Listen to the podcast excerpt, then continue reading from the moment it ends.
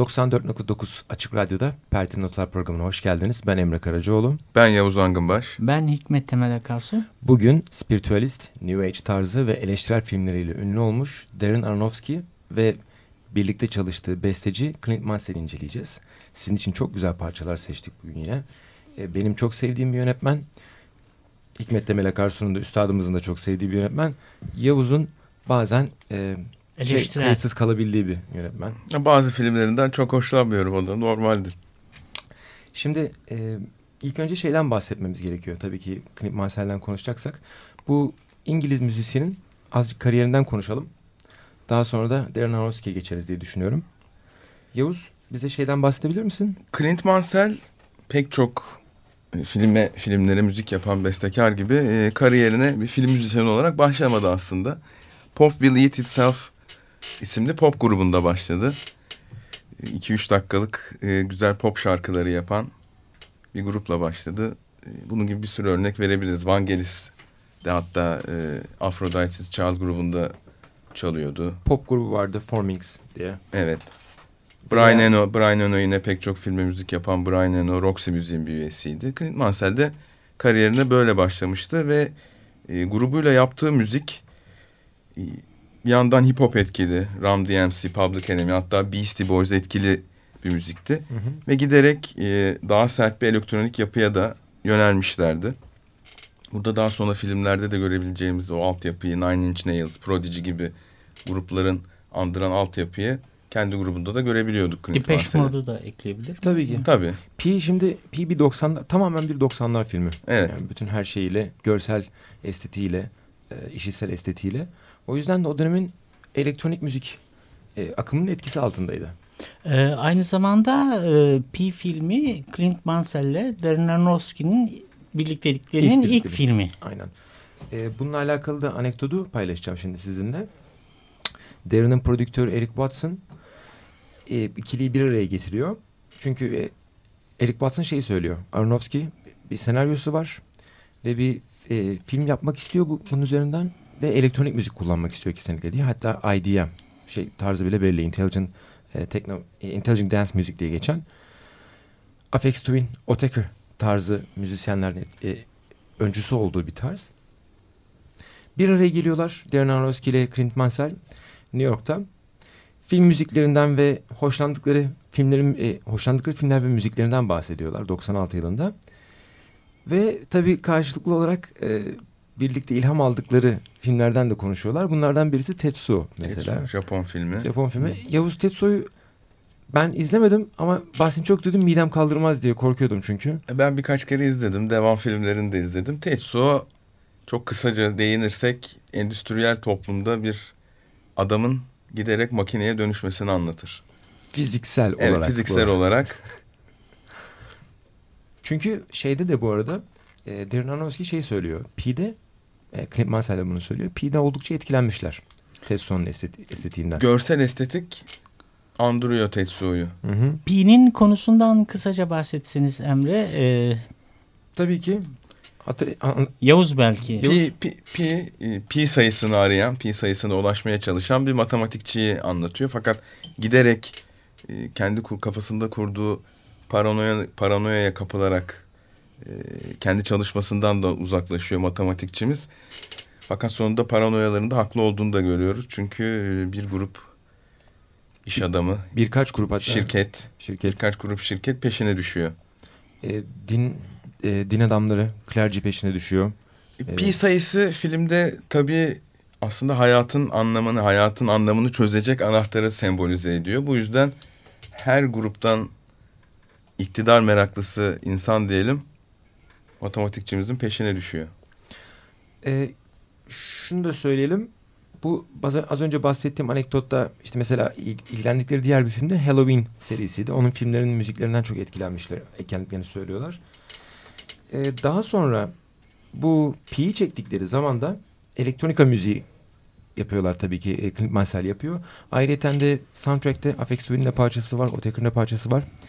Dönemin dönemin kalbur üstü elektronik müzisyenleri bu soundtrack'te yer almış. Yer almışlar.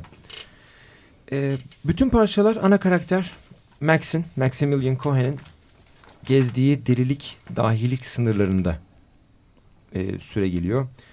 Ve daha sonra işte izleyicide ah sonra ne olacak, ah sonra ne olacak hissiyatı uyandırıyor bu parçalar.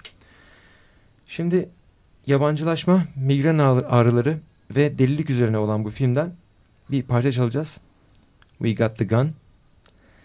Parçadan sonra birlikte olacağız.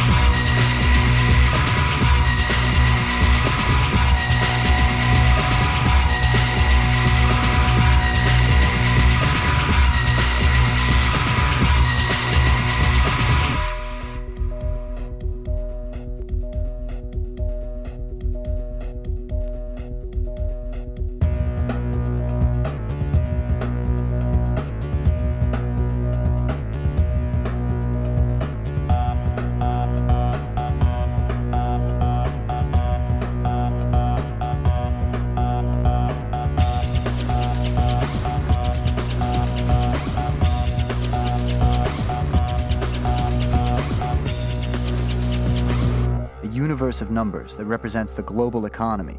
Millions of human hands at work, billions of minds, a vast network screaming with life. An organism. A natural organism. 94.9 Açık Radyo'da Perde Notalar programına devam ediyoruz. Az önce e, Pi'den bahsettik. Aronofsky'nin Pi filminden bahsettik. Asıl şu anda 2000 yılına geldiğimiz zaman da hangi filmden bahsediyoruz?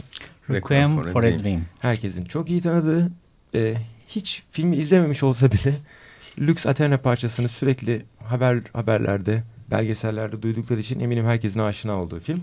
Ayrıca bir edebiyatçı olarak şunu ekleyeyim. Amerikalı yazar Hubert Selby'nin aynı isimli romanından uyarlanmış bir film. Öyle.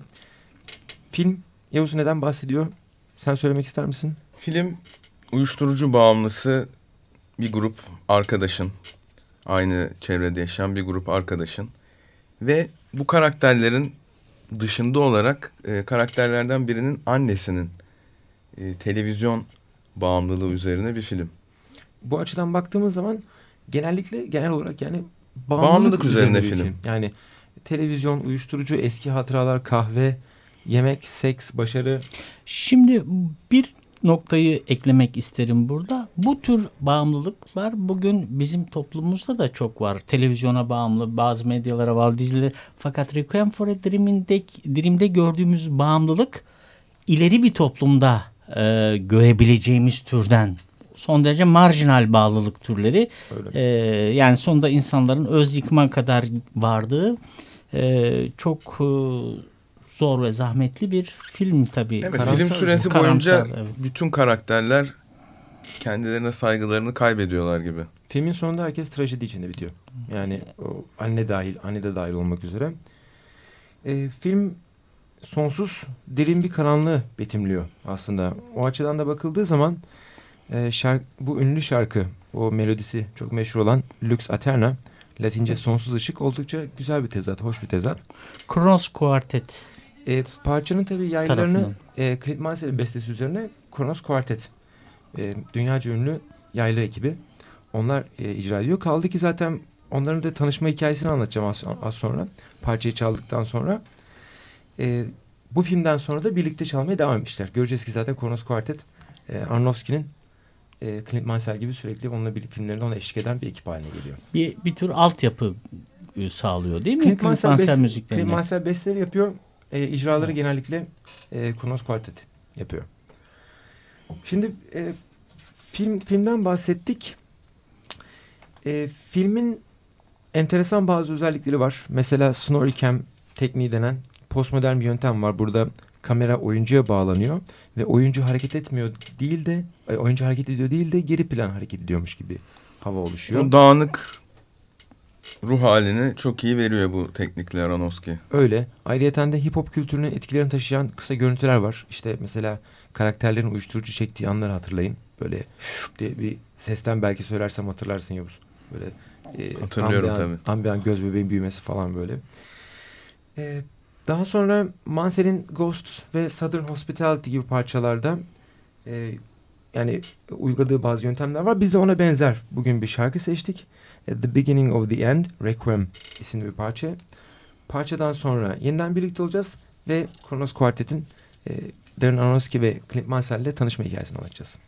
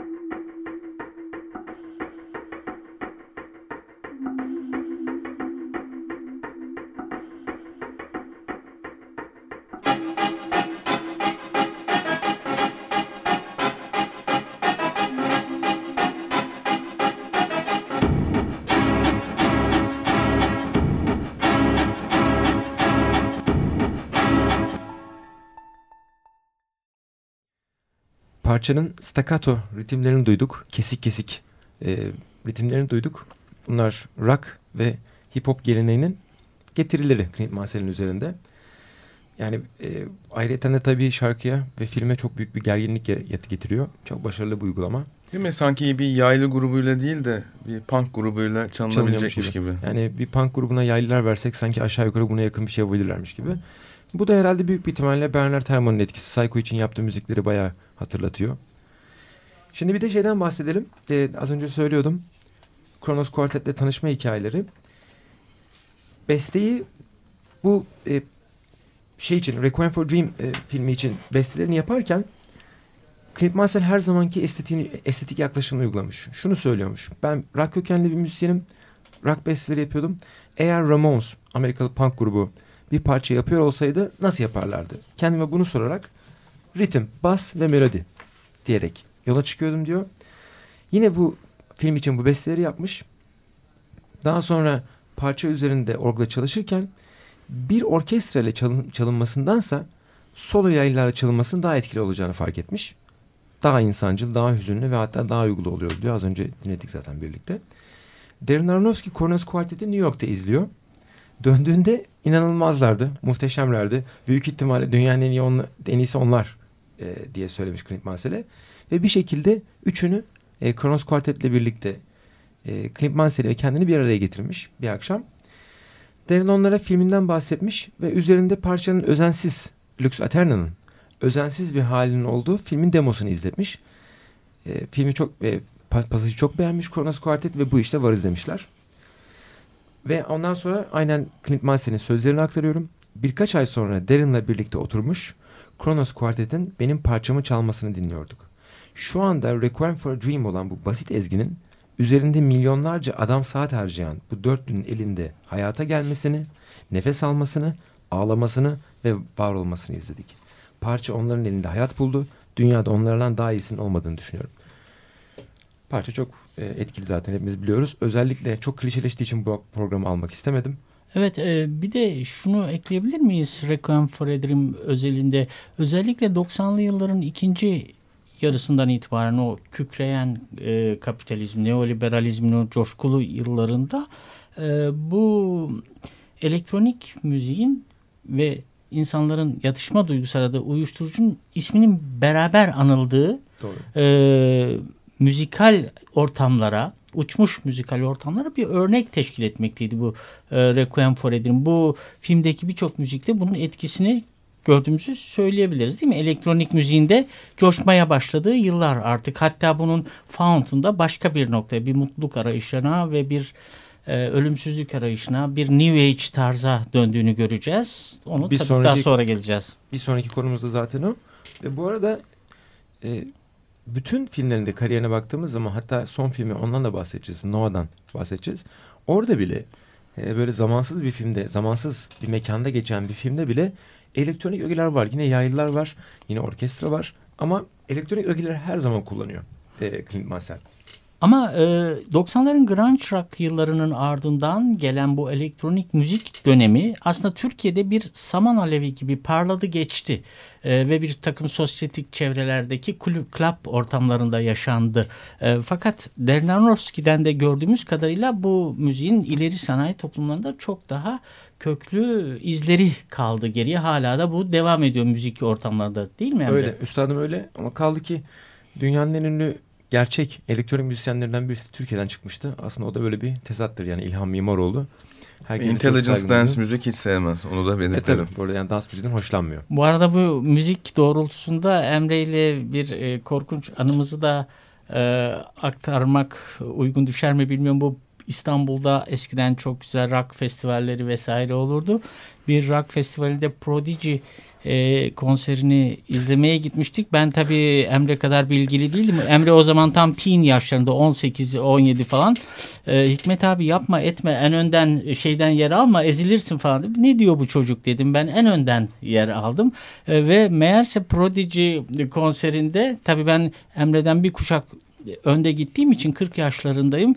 En önde bir baktım ki çılgın bir pogo ortamına düşmüşüm ve Emre o konserde ara verildiğinde benim hayatta olup olmadığıma bakmaya gelmişti ama gerçekten de zor sıyırmıştım benim paçayı. De, benim de kanter içinde kaldığım ve gerçekten yani etkisi altına girdiğim konserlerden birisiydi. 2000 Rock'ın Yaşı yanlış, muydu? yanlış hatırlıyorsun 2009 konseri.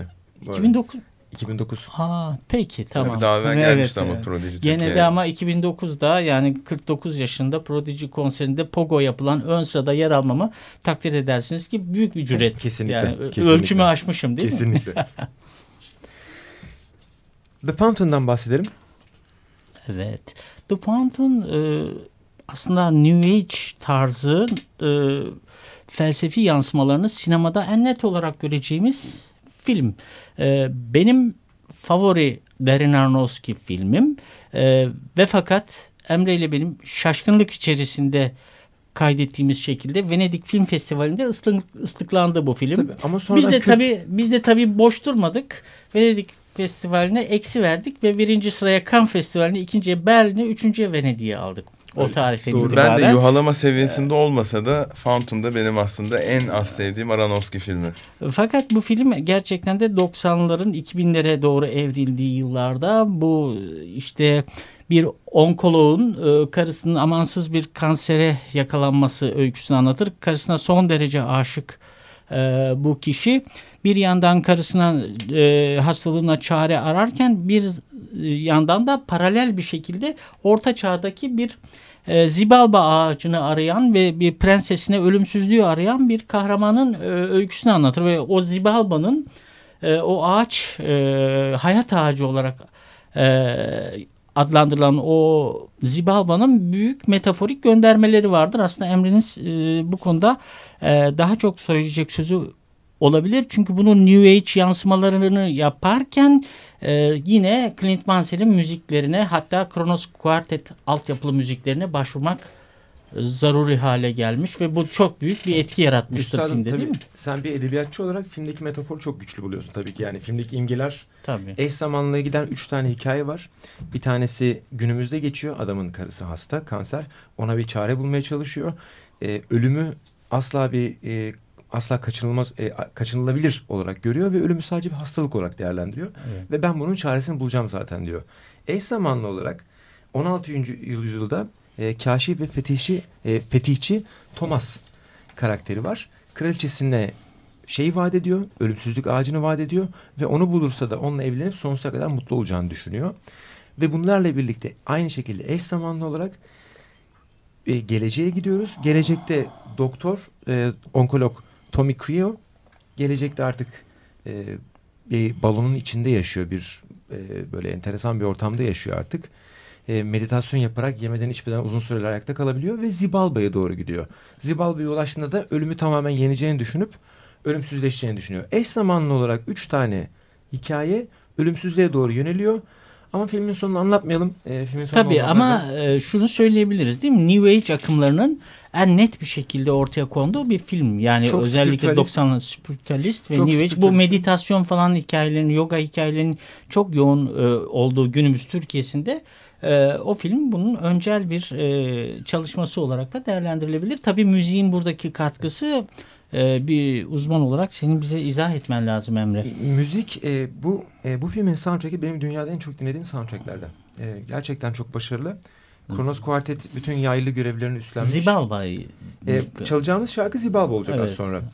E, soundtrack'te e, gitar, bas ve davul partisyonlarını Mogwai çalıyor. E, İskoç, Mogwai'nin tabii ne kadar önemli bir rock grubu, e, post rock mı diyelim? İskoç, ha, İskoç Post post rock rock. grubu ve öncü. E, Evet. Bu tarzda da öncü bir grup zaten yani. Yavuz, biz ben çok sizin seviyoruz. ben sizin heyecanınızı bölmek istemedim açıkçası. Peki muhalefetini söyle o zaman. Şimdi? Fountain bana e, Stanley Kubrick'in 2001'ini hatırlatıyor. Çok e, geniş bir zaman aralığı içerisinde insanlığın yolculuğu, değişik e, zaman dilimlerinde insanlığın yolculuğunu anlatan bir romantik bilim kurgu filmi gibi geliyor bana Fountain.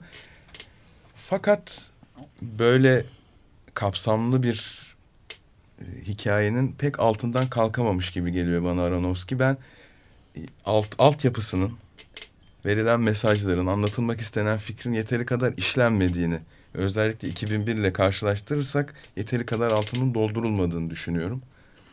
Ve e, yine kişisel hikayeler üzerinden yola çıkıyor Aronofsky diğer filmlerinde olduğu gibi. Ama bu sefer o kişisel hikayelerdeki duyguyu da yeteri kadar ekrandan, perdeden bize geçiremediğini hissediyorum. Yani sen de Venedik'te olsaydın neredeyse ıslıklayacakmışsın. Hayır kesinlikle ıslıklamazdım. Zaten hiçbir filmi, hiçbir yaratıcıyı ıslıklamak aklımdan geçmez ama e, çok da beğenmediğimi belirtirdim. Tabii bunu e, bir nevi bilim kurgu gibi görmek benim kabul edebileceğim şey bu tam anlamıyla bir New Age. Hı hı. E, New Age'e hatta bir e, örnek olarak en basit örnek olarak e, ders olarak okutabilecek kadar bir New Age film bana göre ve e, gerçekten o Kronos Quartet'in e, altyapıda Clint Mansell'le beraber yapmış olduğu bu müzikler filmi apayrı bir boyuta taşıyor ve gerçekten karısına veya sevgilisine, partnerine aşık kişilerin kalbinde çok derin izler bırakmış bir film. Ki ben her zaman aşktan yana bir insan olduğum için bende çok ağır etki bırakmış bir film. Senin için çok güzel bir parça seçtim o zaman üstadım. Zibalba. Ee, benim soundtrack'te en beğendiğim, en duygu yüklü parça olduğunu düşündüğüm e, çalışma bu. Parçayı dinleyelim. Ondan sonra yeniden birlikte olacağız.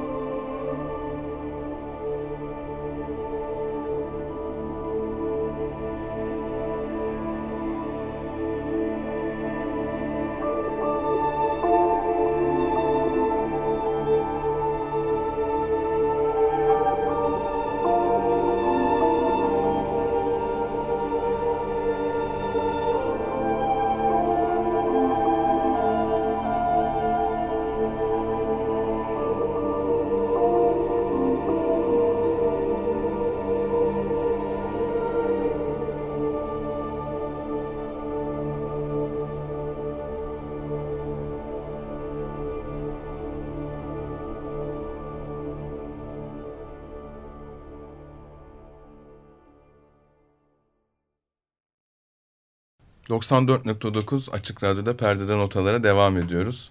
Fountain'dan Zibalba'yı dinledik. E, 2006 yapımı... E, Özür dilerim. Fountain filminin e, e, film müziklerinden Zibalba'yı. Tabii ki. Aronofsky ile Clint Mansell Fountain'dan sonra yaklaşık iki sene sonra e, wrestler'la döndüler, güreşçiyle döndüler perdelere. Film e, daha evvelde Aronofsky filmlerinde gördüğümüz yine kişisel bir hikayeye ve yine bir bağımlılık, e, kimliğini bulma çabasını anlatan bir hikayeye geri dönüşüydü yönetmenin. Ayrıca e, tabii ki kişisel bir hikaye olmasının yanında aile bağlarıyla alakalı da bir hikaye bir yandan da. E, aile bağlarındaki başarısızlığı diyelim, ilişki kurmasındaki başarısızlığı diyelim Mickey karakterinin. İlişki kurmadaki başarısızlığı ve kendi yarattığı imajın, o güreşçi imajın, Amerikan güreşçisi imajını hayatındaki bütün ilişkilere tercih etmesi. Bence ilişki kurmakta bir başarısızlığı yok burada karakterin. Sadece tercihleri yanlış. E, kastım o zaten. Daha doğrusu aslında. yanlış demeyelim de e, filmde izlediğimiz hikayeyi götüren onu o Mutlaka. çok da hoşuna gitmeyen sona götüren şey bu tercihi. Benzer bir öz yıkımı Mickey Rourke'un başrol oyuncusu Mickey Rourke'un kendi hayatında kendisi için de e, yürürlüğe soktuğunu söyleyebilir miyiz acaba? Söyleyebiliriz. Hatta o yüzden de şey derler. Yani bu rolü ondan başka kim oynayabilirdi acaba diye sorar birçok birçok Tabii kişi Mickey yani. Rourke bunu fiziksel olarak yapmış bir oyuncu. Bir e, yakışıklılığıyla, fiziğiyle de ön plana çıkan bir oyuncu. Çok da yetenekli olmamasına rağmen boks ringine çıkıp kendi suratında dağıttırıyor bu arada. Tabii bu arada e, Mickey Rourke'un boks kariyeri de var. Bir süre oyunculuğu bırakıp Yani, yani, boks seven bir insan olarak o bir boks kariyeri değil bir gösteri ama sonuçta evet gözde görülür bir etkisi var onun üzerinde.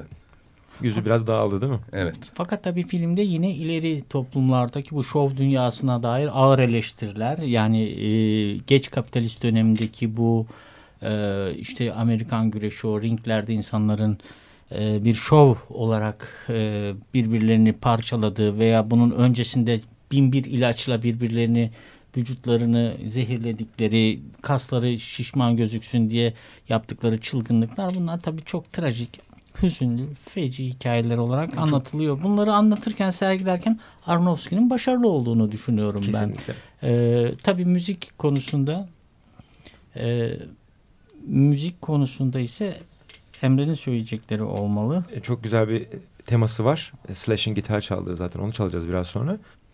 Üstadım senin söylediğine istinaden şunu söylüyorum. E, geç geç kapitalist toplumların geldiği noktaya istinaden bir şey söyledin. Onların altındaki boşluğu da gösteriyor aslında. İşte ilaçlarla birlikte şişmesi ana karakterin. Ayrıyeten de bu arada yaptıkları Amerikan güreşi tamamen bir tiyatro zaten onu da biliyoruz. O yüzden bu imkiler üst üste binince çok güzel oluyor. Çok mantıklı bir hale geliyor. Aronofsky çok iyi bir iş başarmış Tabii bu bu açıdan. klişe e, Hollywood'da çok kullanılan bir klişe. E, Rocky'den bu yana hani yaşlanmış boksörün tekrar e, hani survivor olup tekrar devranları ele geçirmesi hikayesi. Burada var. daha daha da kalp kırıcı diyeceğim olarak Rocky en azından bir boksör, gerçek bir mücadele var ortada. Burada- Rourke burada bir Amerikan güreşçisi. Evet. Tamamen bir şov Tamamen. yapıyorlar. Evet. Vücutlarına çok zarar veriyorlar. Zaten Amerikan güreşçilerinin çok yaşamadığı bilinir. Hı hı. Kullandıkları ilaçlardan, vücutlarına verdikleri eziyetten dolayı. Bir şov uğruna hayatını harcıyor Mickey Rourke burada. Guns N' Roses'dan tanıdığımız tabii bu arada solo kariyerleri ve e, Velvet Revolver'la falan da tanıdığımız Slash, Slash'in eşlik ettiği bir parça dinleyeceğiz şu anda gitarıyla. The Wrestler'ın ana teması parçadan sonra birlikte olacağız. Thank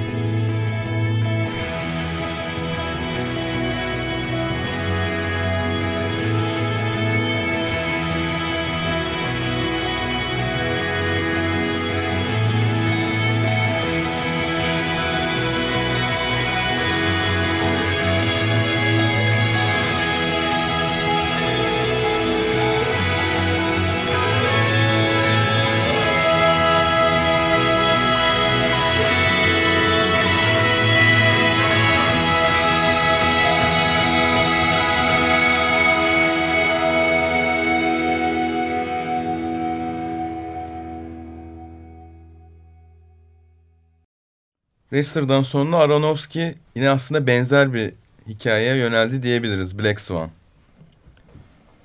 Tchaikovsky'nin aynı isimli e, e, e, Kuğu Gölü Balesi eserinden esinlenerek e, yazılmış bir hikaye. Genç bir balerinin Kuğu Gölü'ndeki e, rolünü başarıyla yerine getirebilmek için içinden geçtiği psikolojik e, gerilimi ve çatışmayı anlatıyor film. Ya da şöyle diyebilir miyiz? Bir balerinin yükselme hırsları e, esnasında e, yaşadığı feci ruh hali ve yani gerginlik, gerilim. Psikozlar. Ve, e, yani diyelim ki kamera arkası derler ya hani sinema filmleri için. Bu da balenin kamera arkası diyebileceğimiz bir e, film ve gerçekten de e, neydi hanım oyuncusu Natalie Portman, Portman. Portman Oscar aldı. Oscar, Oscar aldı o filmle.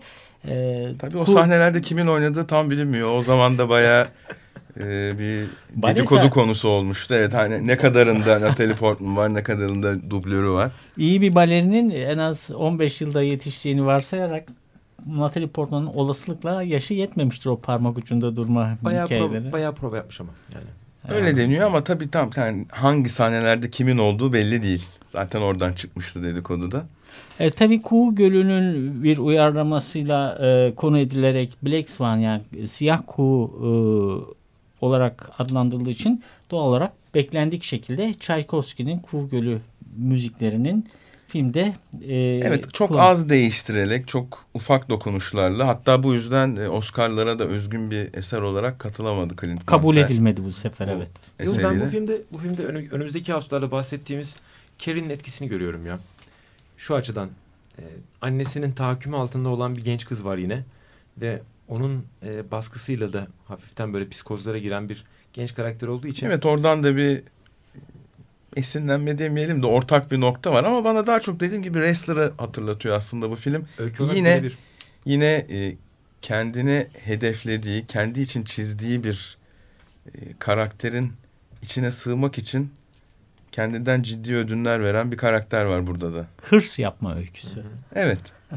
Tipik bir kapitalist survivor hikayesi değil mi? Filmde Nina e, rakibesinin varlığından rahatsızlık duyuyordu. Annesinin baskısı altındaydı. E, performans gününün yarattığı gerilimler altındaydı. Bununla birlikte Clint Mansell bu duygulara eş düşecek Tchaikovsky vari böyle hayalet melodiler e, yazmış. Yani Tchaikovsky melodileri ama hafif çarpıtılmış böyle hafif farklı düzenlemelerle e, yeniden icra edilmiş halleri falan yer var. daha agresif hale getirilmiş. Daha yerler daha evet aynen öyle. Şimdi buradan bir parça çalacağız. It's My Time diye. Kısa bir parça. Ondan sonra yeniden birlikteyiz.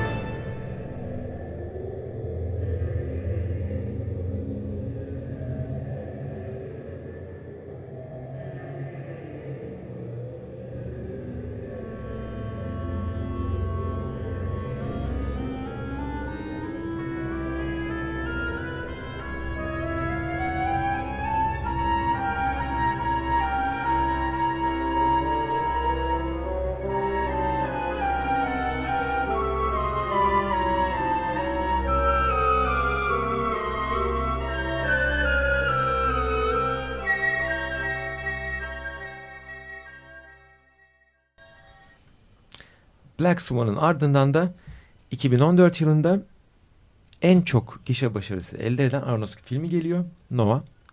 Hazreti Nuh'un hikayesi. Ama biraz farklı bir yorum getirmiş. e, modern bir yorum getirmiş bu hikayeye. Ve burada Darren Aronofsky'nin çevreci yönünü görüyoruz. Çünkü Tevrat'taki hikayede Hazreti Nuh'un döneminde dünyanın neden yok olduğuna dair bir bilgi verilmez. Tanrı insanları cezalandırmak için dünyayı seller altında bırakır. Aronofsky burada insanların çevreye verdiği zarardan dolayı Tanrı'nın dünyayı bir e, reset attığını, tekrardan bir temize çektiğini dair bir fikri var. Ve onun üzerinden çekmiş.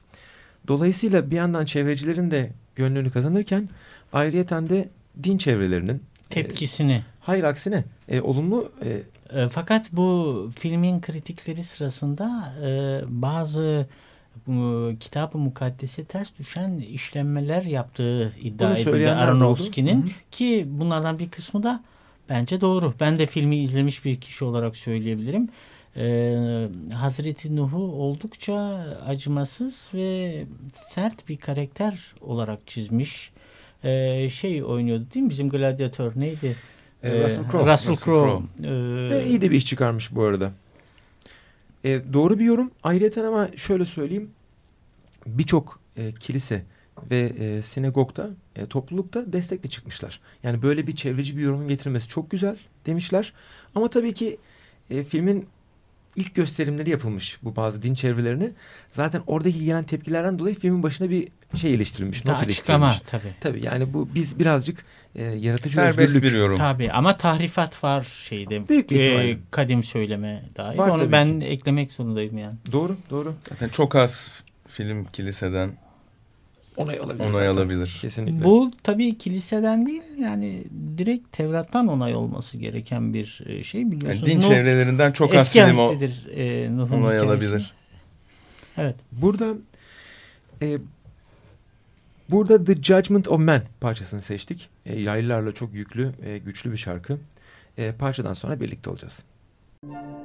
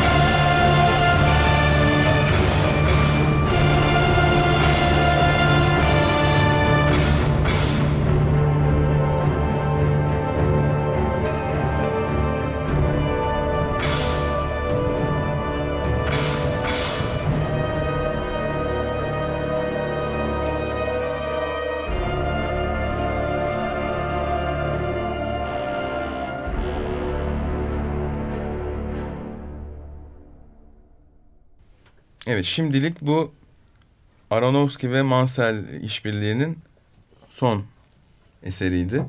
Fakat e, bu sene Ekim ayında yeni bir filmleri e, vizyona girecek. Mother. Anne. Anne. E, bir çiftin Özür dilerim. E, Clint Mansell'in burada da müzikal altyapıyı e, hazırladığına dair emin miyiz? Ben öyle duydum ama emin e, emin değilim. Teyit, Emin değiliz. Ama Film olasılıkla. tabii Ama e, öyle olduğunu biliyoruz. Öyle bir haberimiz, haber Hı hı. aldık. E, Film ilginç bir şekilde 16 milimetreye çekilmiş. E, Büyük bütçeli filmlerde pek görebileceğimiz bir şey değil ama Aronofsky daha evvel de 3-4 kere sanırım 16 milimetrede çalışmıştı. Bakalım bu sefer bize neler gösterecek. Biz ayrılan sürenin sonuna geliyoruz. Bir iki anonsumuz var. Yavuz sen yapar mısın? Bize Evet. ulaşmak isteyen dinleyicilerimiz Din- olmuş. Dinleyicilerimiz varmış. Ee, bize Facebook'ta Perdede Notalar ve Instagram'da yine Perdede Notalar sayfalarımızdan ulaşabilirsiniz rahatlıkla.